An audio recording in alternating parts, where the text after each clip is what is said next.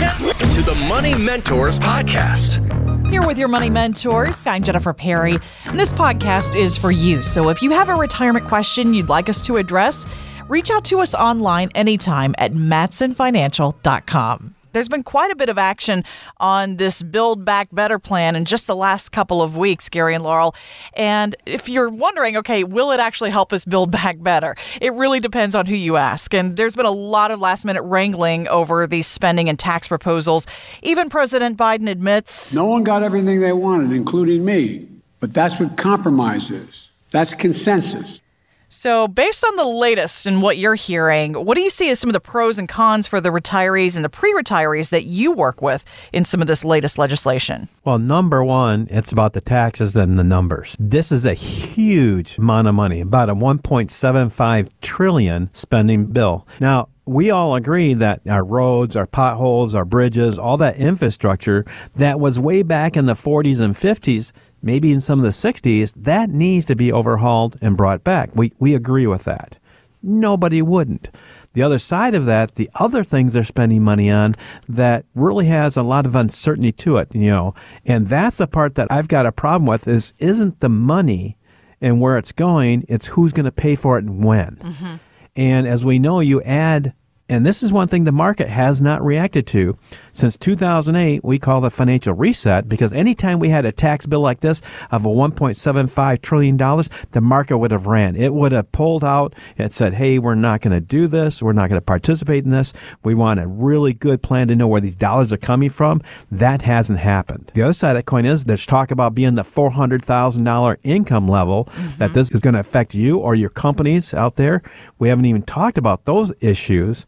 And it actually is going to be a little less than that. They're saying, no, it's not for less than 400000 but the numbers we read, it's about $75,000 adjusted gross income is going to affect you. Wow. Well, I mean, there's things that affect big picture too. One of them being this initial framework AARP actually talked about it does not lower prescription drug prices. Mm-hmm. And so, I mean, we look at these little details of the plan and how that affects you as the retiree. And that's the important part because we know inflation's about 6% right now and drug prices are going up and you might get a little adjustment of your bump in your social security, but it's not going to be enough when you see everything else going up as well. So that's why no matter what's happening in Washington and everywhere else, you need to make sure that your plan is in place that you can reach your goals still. And we have, you know, these little markers along the way to make sure you're getting there. And we call it WIFM. What's in it for me? You got to look at your portfolio, the taxes you're paying, the income you need, and all of those pieces all the way through to make sure your plan's going to meet your objectives. We talk a lot about, you know, legacy planning, passing on the assets to children and charities and those things you want to do, grandchildren. Mm-hmm. But the other part of that is making sure that your spouse who's left behind has enough assets to take care of them because if we have this new tax plan coming up and now I've lost a tax deduction because my spouse has passed, I've lost part of those guaranteed social security benefits. And then now I have to take more money out of my retirement accounts that's going to be taxed. Now I'm pushing myself in these new tax brackets how long is my money going to last? How much hmm. longer am I going to be able to stay afloat being by myself with the lifestyle that my spouse and I agreed to? These are the things that we're worried about for clients that don't have this information. Real life lessons about your retirement. You're listening to the Money Mentors Podcast. These days, when we pull up to the gas pump, I think we're all thinking the same thing. Are you sick of these gas prices? I definitely see it when it comes to my work. I'm spending like $140 a week on gas. And then people wonder why everything costs so much. Gas is just getting outrageous. I would love to do some road trips, but haven't had that opportunity in my schedule. So, in a way, it hasn't really changed my habits too much, although I definitely have cringed at the sight of the numbers going up. I don't even really look at the price when I'm at the pump, but I drive a really fuel efficient vehicle, so I mean, it's not really that important to me. It definitely makes me take a second look at how I'm getting from place to place, how often, and it definitely makes me want to plan out my day, my week a bit better. At $5 a gallon, I'm done. I'm riding the bike.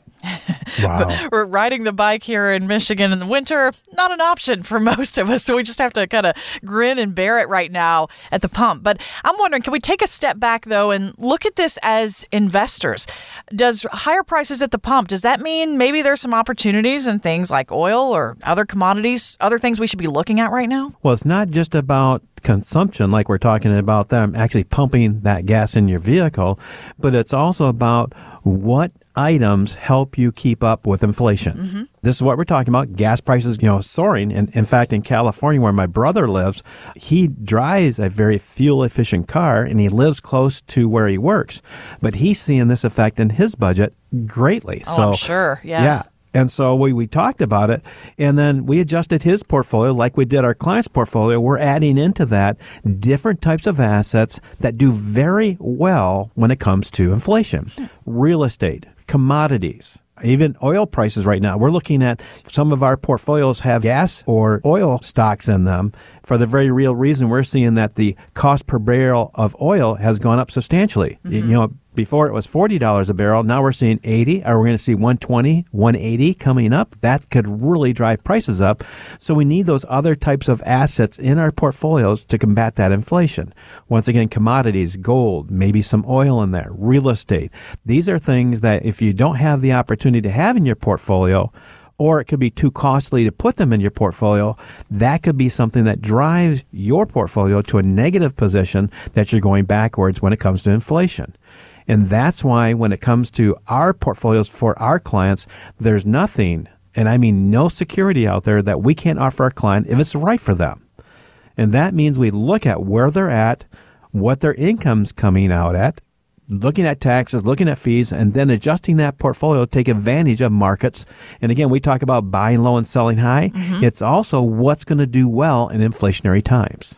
And Laurel, this is why we talk about it's not just stocks and bonds that you should be looking at for your portfolio. And a real fiduciary advisor is going to help you find what are the best options for you, depending on your risk tolerance, your risk capacity, as Gary often talks about here on the show. It's really kind of customized for that individual client, isn't it? Absolutely. And what we do first and foremost is we take this little risk analysis just to get to know you. It takes a couple minutes. It's 11 questions. So don't be like, oh my goodness, I'm nervous about that. Yeah. But it's really simple because we want to know where are you comfortable? You know, your skin might not be as thick as you thought it was going through some of those tumultuous times that we had through COVID. And that's okay. But we want to make sure that your plan is with your comfort zone and also achieving your goals. Mm-hmm. So we start with that and then talk about how do we diversify among asset classes, like we're mentioning here, you know, commodities, other than stocks and bonds, private equities, hedge funds, foreign currencies, even some structured notes and things like that. But we also diversify across different types of money, you know, Roth IRA, your IRA, your non qualified assets, because you don't want to have all your eggs in one basket. Mm-hmm. And of course, taxes Sure. frame that, as well as other types of things like strategies, how you invest those assets, buy and hold, dividend, all those pieces got to be looked at. And yeah, and to get started, so to take that risk score, that risk analysis, and seeing where you stand, you just go to our website at mattsonfinancial.com. That's Mattson with two T's, financial.com. And you'll click on the Get My Score Now, and it'll take you just a couple minutes. Want weekly lessons from your money mentors? Yes. Hit the subscribe button now and listen every weekend on Wood Radio. The opinions expressed in this program are for general informational purposes only and are not intended to provide specific advice or recommendations for any individual or on any specific security. To determine which investments may be appropriate for you, consult your financial advisor prior to investing. Any past performance discussed during this program is no guarantee of future results. Fee-based financial planning and investment services are offered by Mattson Financial Services LLC, an SEC registered investment advisor. Insurance products and services offered through Lakeview Financial Group LLC, Mattson Financial Services LLC, and Lakeview Financial Group are affiliated. To find out if Mattson Financial Services is licensed in your state, please call 800 536 8907.